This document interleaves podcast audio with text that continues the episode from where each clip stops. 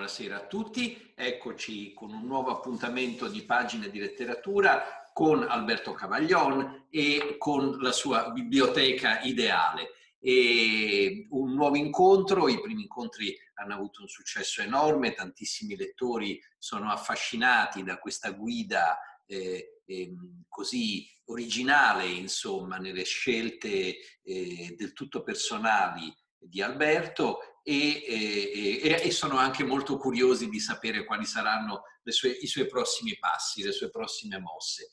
E io so già che questa sera eh, vuole parlare di un libro di Georges Perec, che è un uh, autore francese, ma in realtà un ebreo di origini ashkenazite, che ha avuto un suo percorso, una sua vicenda anche molto contrastata, molto difficile, che per certi aspetti ha dei punti di contatto con quella di un altro autore, Mangari, di cui si era parlato recentemente, e vuole parlare di uno dei suoi libri più noti, La vita e istruzioni per l'uso, che è molto conosciuto anche in Italia e è pubblicato in edizione italiana da Rizzoli.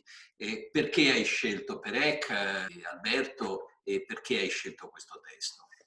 Dunque, eh, la scelta è stata dettata dalla contingenza, insomma, dal, dal, fatto che siamo stati reclusi e tutti noi abbiamo riscoperto per eh, più di due mesi il significato dell'abitare in un condominio, di avere eh, la vita, appunto, di imparare di conoscere le istruzioni per l'uso della vita stando chiusi in una casa, affacciandoci a delle finestre, conoscendo la storia dei, eh, di chi sta vicino. Eh, prima di arrivare alla storia del libro e a spiegare perché questo libro sia molto importante nel momento preciso che stiamo vivendo, credo sia importante però dire qualche cosa su questo autore, sui suoi libri e su una tecnica particolare che ha utilizzato in, in questo libro, che è un grosso, un libro di grandi dimensioni, molto impegnativo, a differenza di altri suoi che sono più sottili, più, più leggeri. Eh, perché, come dicevi, era un ebreo di origine polacca, eh, ha attraversato l'Europa eh, come Gary, eh, si è naturalizzato francese, mm, eh, ha, ha vissuto drammaticamente l'occupazione tedesca, è stato diviso dalla sua famiglia, salvo, era bambino, è stato salvato da una famiglia di contadini in Savoia, non ha mai più rivisto i suoi genitori e ha avuto un'infanzia e un'adolescenza dolorosissima. Ha, ha, coltivato il sogno di una letteratura molto particolare, molto sperimentale, ma sempre ha raccontato attraverso questa sua narrativa molto speciale eh, la sua storia sostanzialmente, la stor- che è la storia di una privazione come ha trasformato questa idea della privazione, dell'essere rimasto solo ad affrontare l'asperità della vita da solo in un villaggio di montagna. C'è una foto bellissima che lo ritrae con una capretta in mano in questo villaggio delle Alpi, con una robusta contadina savoiarda che lo ha accudito e lo ha salvato. Lui ha coltivato questa idea eh, narrativa che i francesi chiamano la contrainte, la limitazione, cioè ha pensato che dopo la tragedia della seconda guerra mondiale non fosse più possibile eh, che il narratore esplicitasse tutto di se stesso, della vita, della sua idea di letteratura. Doveva porsi dei limiti, doveva porsi delle barriere linguistiche innanzitutto e eh, soprattutto anche terminologiche, di vocabolario. Ha iniziato così la sua lunga strada nei giochi linguistici, è stato uno dei fondatori della, del gruppo di Ulipo, il laboratorio di letteratura potenziale a cui parteciperà anche Calvino negli ultimi anni, ma c'era dentro che no. Cioè sperimentatori della lingua e narratori eh, che amavano giocare con, eh, con le parole. Eh, ricavò larga parte del suo sostentamento economico scrivendo cruciverbe e collaborando alle riviste di enigmistica, prima di diventare uno scrittore famoso. Lo divenne sol- solo con il libro di cui parliamo stasera, che lo rese popolare, divenne un grande successo anche commerciale. Ma eh, questa idea che la letteratura dovesse limitare se stessa l'ha cominciato a accompagnare. Scrisse, non ebbe la stessa fortuna della vita istruzioni per l'uso, a un certo punto in piena società dei consumi scrisse un libro, peraltro molto affascinante che si intitola Les choses, le cose, che è la descrizione del nascente consumismo, una coppia di giovani appena sposati che descrivono, che scoprono i grandi supermercati, vivono la società dei consumi e ne sono a tal punto infatuati da finire eh, travolti, non avevano i mezzi per consumare tutto quello che la società dei consumi prevedeva. E lui racconta questa tenera e delicata storia d'amore che assomiglia un po' ai racconti di, di, di Calvino per certi versi, ma con una caratteristica stilistica precisa, cioè no, in tutto il romanzo non usa mai la vocale E, che in francese, come sai, è una vocale che ritorna ogni due su tre. Ed è un romanzo di un centinaio di pagine dove si racconta perfettamente, senza troppi giri di parola, senza che, che il lettore eh, se ne accorga, se non quando l'autore stesso lo confessa. È un romanzo d'amore su una descrizione della società dei consumi eh, che è eh, privata di una, di una, lettera, e di una lettera molto importante. Poi scrive eh, racconti, piccoli racconti deliziosi. Il tema della memoria è fondamentale, una memoria quasi da eh, enigmistica, appunto, eh, ossessiva. C'è un racconto bellissimo in cui lui si sforza di descrivere tutti i letti in cui ha dormito nel corso della sua vita, quali erano dall'infanzia all'adolescenza e alla, gio- alla giovinezza. Ma ehm, l'idea che vi fosse una limitazione e, e quindi che vi fossero dei contenimenti che, dello scrittore, ma anche di ciascuno di noi. È quello che noi di fatto abbiamo, abbiamo vissuto in queste settimane. Ma il colpo di genio eh, di Perec è quando ambienta in un palazzo nobiliare del centro di Parigi eh, questa strana vicenda. Eh, va anche detto che nei giochi, nelle simmetrie, nelle strutture di Perex c'era sempre questa, questo desiderio di raccontare, non gli basta raccontare una storia sola, i suoi libri spesso sono divisi in due. Raccontano, sono due libri in, in uno, eh, sono due trame, talvolta anche tipograficamente composte con caratteri diversi. Era veniva dall'enigmistica, appunto, quindi componeva anche dal punto di vista grafico i suoi libri come se fossero delle piccole opere d'arte, grafici, tipografi che dovevano comporre sul libro, devono aver sudato sette camicie per stargli dietro. Io stasera avrei dovuto e avrei anche voluto forse più utilmente parlare di quello che per per la storia della Shoah è il suo libro più importante, più famoso, è quello che io per tanti, il libro di Perec per tanti anni anche ho utilizzato nell'insegnamento, ho fatto leggere tante volte ai miei studenti, che è la sua storia ed è un libro bellissimo che si intitola W o Il ricordo d'infanzia, che è un libro perfettamente spaccato in due, e anche tipograficamente i capitoli sono alternati, un capitolo pari è in caratteri tondi, un capitolo dispari in corsivo. Nei capitoli in corsivo eh, eh, Perec racconta la sua vita, è la sua autobiografia di bambino inghiottito eh, dal male durante l'occupazione tedesca che perde i genitori e che si salva in quel villaggio della Savoia di cui parlavo prima. È un'autobiografia tradizionale. Il problema è che i capitoli sono alternati e alternata a questa autobiografia c'è un apologo sportivo. Sembrerebbero dei giochi olimpici, si capisce che è una lotta per la sopravvivenza, che c'è un tiranno che fa fare agli atleti di una nazione non ben precisata, in un luogo imprecisato, degli esercizi ginnici e delle gare sportive per cui chi vince si salva, chi arriva da sec- dal secondo in giù viene eliminato. E tu all'inizio non capisci, ma eh, verso metà del libro capi- cominci a capire che è una chiara metafora del nazismo e del sistema di concentrazionario, del, del culto dello sport, naturalmente della forza fisica, dell'eliminazione del più debole, e quindi capisci che la vicenda del protagonista si alterna appunto a questo apologo sportivo. Alla fine ne rimani come stritolata. In, in La vita istruzione per l'uso invece tutto è lasciato al gioco. Cercherò brevemente di riassumerla perché è, è, la trama è molto complessa, ma eh, la prima trama riguarda un miliardario, un signor nobile inglese eh, di nome Bartlebooth, che aveva, viveva di rendita e si, e si appassiona a un gioco eh, ambizioso, eh, che più o meno consiste in questo. Per dieci anni avrebbe imparato a dipingere paesaggi all'acquarello, arte che gli era stata fino ad allora completamente estranea. Poi per vent'anni avrebbe viaggiato allo scopo di dipingere 500 vedute di porti di mare situati in tutti i continenti. Questi paesaggi, tutti disegnati su fogli di carta di disegno delle stesse dimensioni, sarebbero stati da Bartleby spediti via via a Parigi, dove un artigiano specializzato li avrebbe incollati su legno e li avrebbe tagliati in un puzzle di 750 pezzi.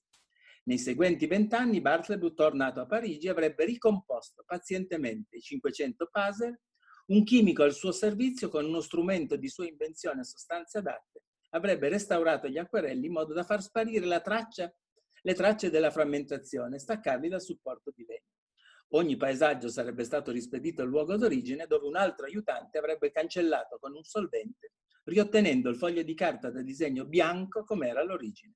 Questo folle piano coinvolge il tempo e lo spazio e porta quasi a una sorta di, di ossessione. Questa è la, prima, è la prima trama. Il problema è che, che è soltanto metà del libro, la parte, fantasio, la parte fantasiosa. La parte concreta invece la troviamo nella seconda metà ed è l'inventario di una classica casa nella via di Parigi, un nome inesistente, ma è una classica casa con le cantine, con un pian terreno, con il soffitto le chambre de bonne sotto i tetti, che eh, dice Perec da quando le donne di servizio fisse non esistevano più, vengono poi affittate come minuscoli alloggi.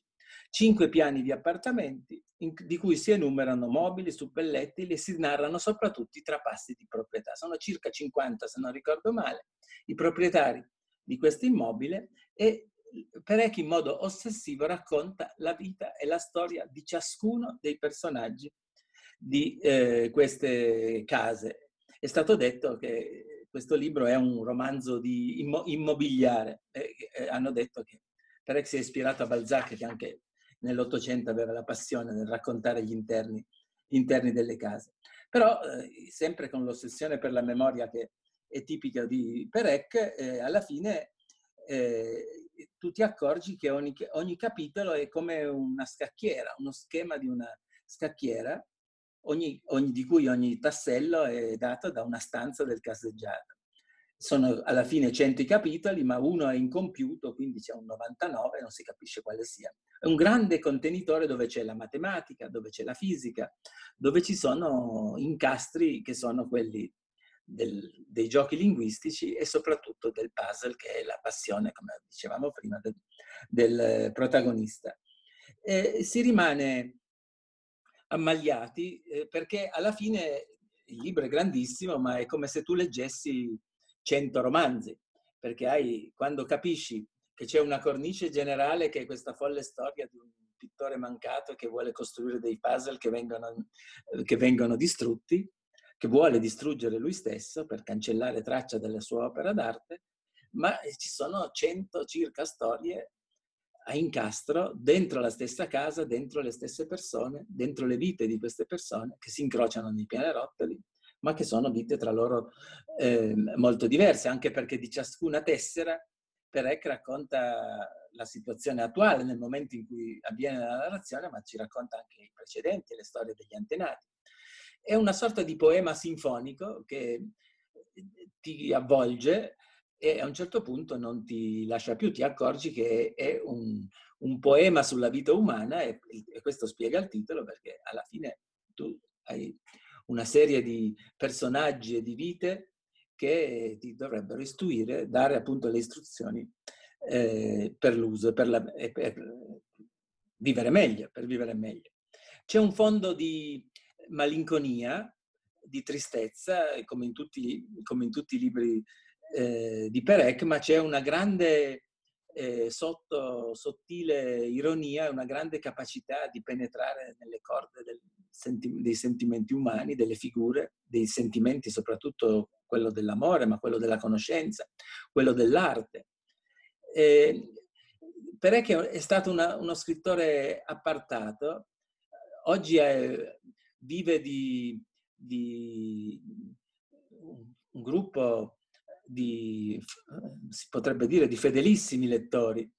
eh, di, di, conoscitori approfonditi, di, di persone che lo, hanno verso di lui quasi un culto religioso, continuano a uscire, dopo, a tanti, è morto molto giovane per una brutta malattia, ha, ha, ha, pubblicato moltissime cose, ha lasciato molte cose, anche disegni, molte cose eh, incompiute, ma ha lasciato un'eredità di affetti enorme eh, nella letteratura francese, ma anche negli ultimi anni è diventato molto eh, conosciuto eh, in Italia. Calvino lo, lo, adorava, fu amico nel, nel, nel, periodo in cui Calvino visse a Parigi, eh, frequentava quel gruppo di scrittori potenziali e subì certamente negli ultimi periodi della sua vita anche l'influenza eh, di Perec ed è un, una buona compagnia in momenti di, di, eh, di, abbandono, di solitudine, di difficoltà della vita. Tutto nasce naturalmente dalla, dalla situazione tragica dell'infanzia. È un grande scrittore, all'ebraismo ha dedicato alcune pagine, fece, fece un, che sono molto interessanti, dedicate naturalmente al tema della memoria, al tema della narrazione eh, dello sterminio. Ha scritto, sono molto usate alcune sue pagine di saggistica eh, dedicate alla scrittura dopo Auschwitz, eh, perché in fondo ha dedicato molti racconti, ha raccontato la sua vita di figlio di deportati, eh, eh, sconvolgendo, in qualche modo disarticolando la narrativa tradizionale e agli antipodi della, della scrittura in Italia di Levio, negli Stati Uniti di Wiesel, ha raccontato, eh, ha usato tecniche narrative completamente diverse che sembrano sempre affrontare il tema del male, ma tenendo presente che c'è questa grande allegoria della limitazione, cioè che lo scrittore non può pienamente eh, confidarsi, non può completamente raccontarsi, ma per farlo bene abbia bisogno di darsi dei limiti, delle, delle, dei confini, e che, delle regole, e che queste regole, spesso anche matematiche, lo aiutino a trovare un equilibrio, a non perdersi nei meandri del dolore, della, della sofferenza. È un grande consolatore, è un grande consolatore per Ecco,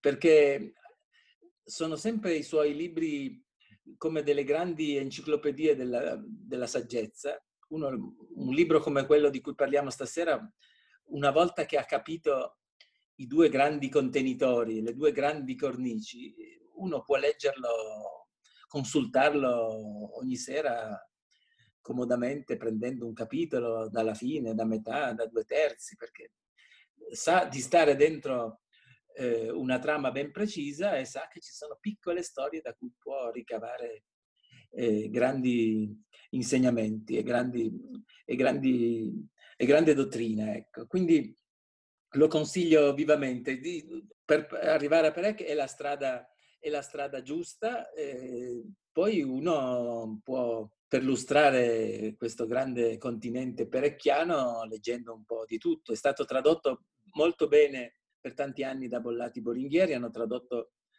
eh, soprattutto i libri sulla memoria. Ricordo, ce n'è uno molto bello, che è quello che riguarda più da vicino il tema della narrativa dopo Auschwitz, che si intitola Mi ricordo. Eh, e poi piccole, eh, piccole, piccoli racconti, è, è praticamente è stato tradotto completamente in italiano ed è un, grande, un piccolo grande classico. Eh, di Perec bisogna anche per, per girare un po' in internet e vedere la sua faccia. Eh, aveva un, conservato questo volto bambino, questi occhi un po' dispersi, malinconici.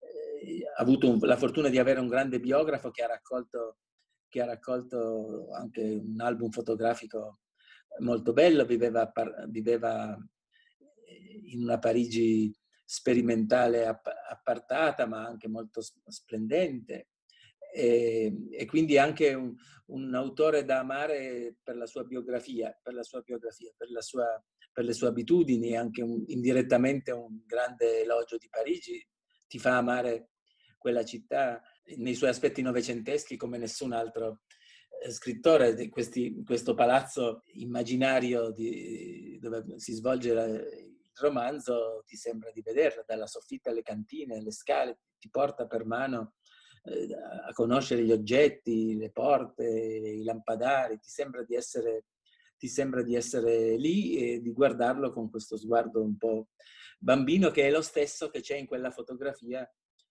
e che si trova facilmente nel, di lui bambino nella Savoia del 1943, perché la fotografia dietro c'ha come titolo Di mano del bambino 1943. Questa è un po' una piccola e sommaria introduzione a uno scrittore che in anni passati ho amato tanti, tantissimo. Adesso era molto tempo che non tornavo lui, ho scoperto Gary dopo, dopo Perec e come spesso nella vita si hanno delle ondate, delle fasi.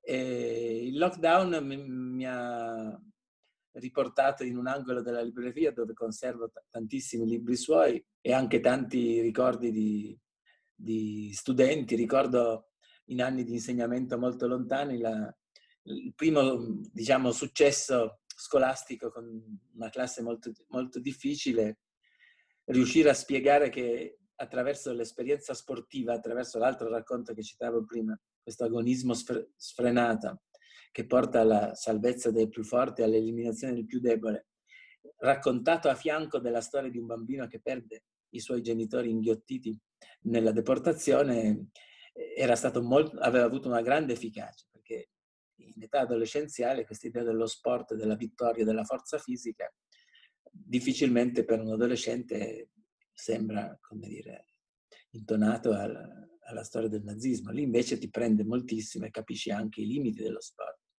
È un, è un, un testo che può avere una grande fortuna anche in, in ambito scolastico. Bisogna solo abituarsi ai giocolieri della, delle parole, ecco, al fatto che chi sta dietro la settimana enigmistica, i giochi di parole, i rebus, le charade, gli anagrammi, eh, spesso è una persona di grande intelligenza, di grande cultura. È un mondo molto, molto particolare. In Italia mi, mi, piace ricordare perché era anche legato a Levi, Giampaolo Dossena, che è stato un grande giornalista e un grande inventore di rubriche eh, appunto di enigmistica, dove sciogliendo un, parlando di una charada o descrivendo un cruciverbo, trovando una definizione difficile per un cruciverba, ti si aprivano delle finestre sulla vita, sulla sofferenza che forse nessuna grande poesia talvolta riesce, riesce a dare. E quindi oggi sono tutte cose che il computer, il, il, la regola dei, dei 100 appartamenti, delle 100 storie della vita di Susanne Barroso eh, è il caso di dirlo, fu fatta in era predigitale, cioè lui si disegnava, si faceva questi calcoli matematici usando il teorema di Euler e non so quale altre devolerie di storia della matematica studiata dal quadrato latino di Euler, cioè si immaginava queste formule eh, matematiche per costruire intarsi, no? anelli del diavolo, come diceva, o diavolerie.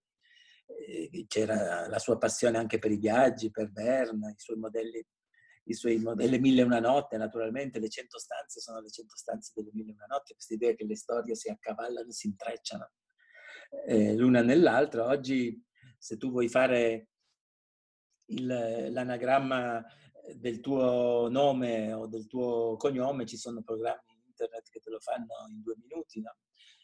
Un tempo si faceva così, no? i giochi linguistici erano i draghi locopei, no? il gioco di mescolare le, le, proprie lettere, che anche questo è un aspetto che probabilmente Perec si portava dietro, eh, come dire, nell'inconscio dei suoi ricordi della Polonia, della mistica anche ebraica, di questo giocare con le lettere che delle parole si sciolgono no? e si mescolano con un, ordine, con un ordine nuovo, per cui mi ricordo che quando leggevamo nelle scuole e queste cose era un grande gioco a scoprire qual era l'anagramma del proprio nome. Un allievo fece di me, mi fece diventare il mio nome, il mio cognome, un ventaglio calabro che è perfetto anagramma del mio nome e cognome, non è facile col mio nome e col mio cognome. Un altro che mi è rimasto più dentro perché ogni tanto faccio battaglie solitarie, scoprì che il mio nome e cognome anagrammato con le regole di Perec diventa vana libertà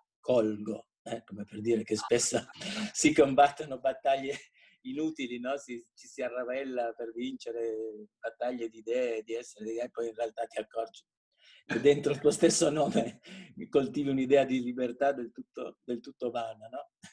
e che quindi sia meglio leggere un poeta o leggere un buon romanzo per vincere anche le sconfitte della vita. Ecco, questo è sempre insegna- un buon insegnamento da ricavare dalla letteratura. Prima o poi faremo anche un esperimento poetico, una, una delle prossime letture magari sarà anche non di prosa ma di poesia. Questo è tutto per stasera.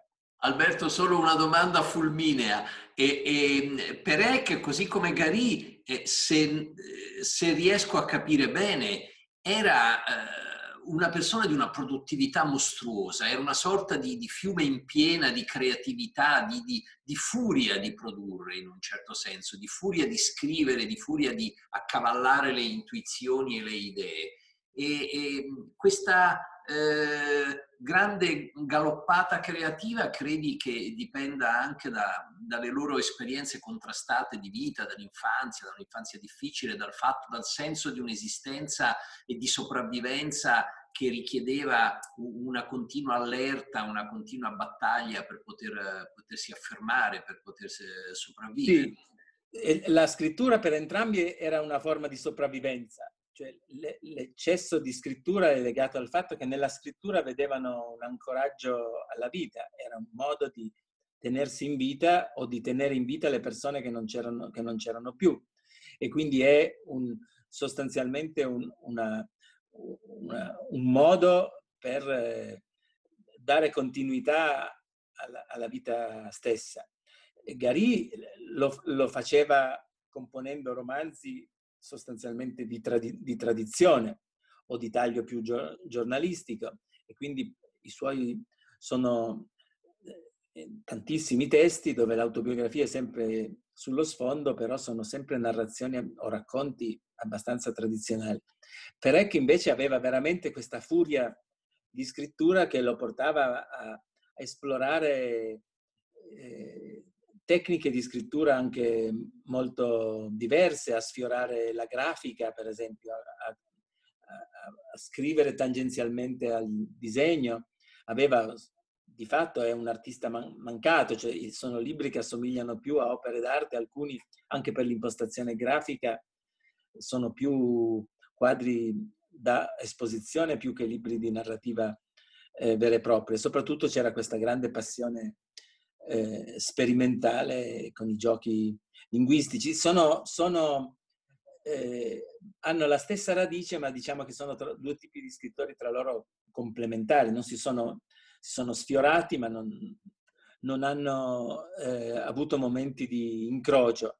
Nella storiografia e nel giornalismo politico, eh, la Francia di quegli anni, visto che abbiamo fatto questo quadro completiamolo con una figura di un grande giornalista e di un grande storico che anche lui ha anagrammato e cambiato il suo nome polacco, ma era Raymond Aron, che si chiamava Nora, anagrammato anche lui il suo nome giocando sulle parole. Tut, tutti e tre hanno lavorato tutta la vita sugli pseudonimi e, su, e sull'anagramma del proprio nome e cognome.